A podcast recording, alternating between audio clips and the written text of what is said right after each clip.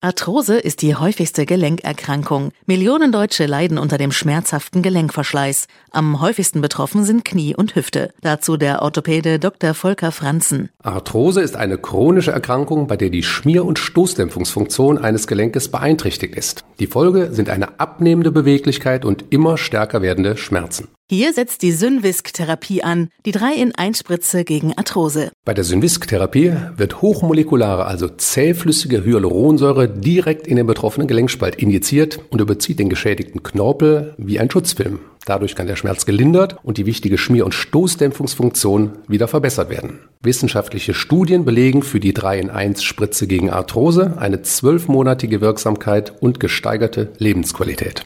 Die Behandlung mit der 3-in-1-Spritze gegen Arthrose erfolgt beim Orthopäden. Weitere Infos auf synvisk.de. Na und wo wir gerade so über Gesundheitsthemen sprechen, da wollen wir auch gleich klären, wie geht das jetzt eigentlich mit der ab Januar diesen Jahres neuen Verordnung von Heilmitteln und Medikamenten per E-Rezept? Beim Besuch in der Arztpraxis verschreibt der Arzt oder die Ärztin das von Ihnen benötigte Medikament oder auch mehrere verschiedene Arzneimittel.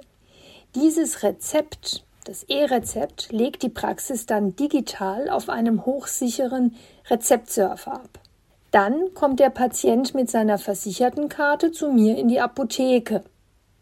Ich stecke die Versichertenkarte in ein Lesegerät, wie man es auch schon von der Arztpraxis her kennt, und bekomme dadurch Zugang zu dem Rezept.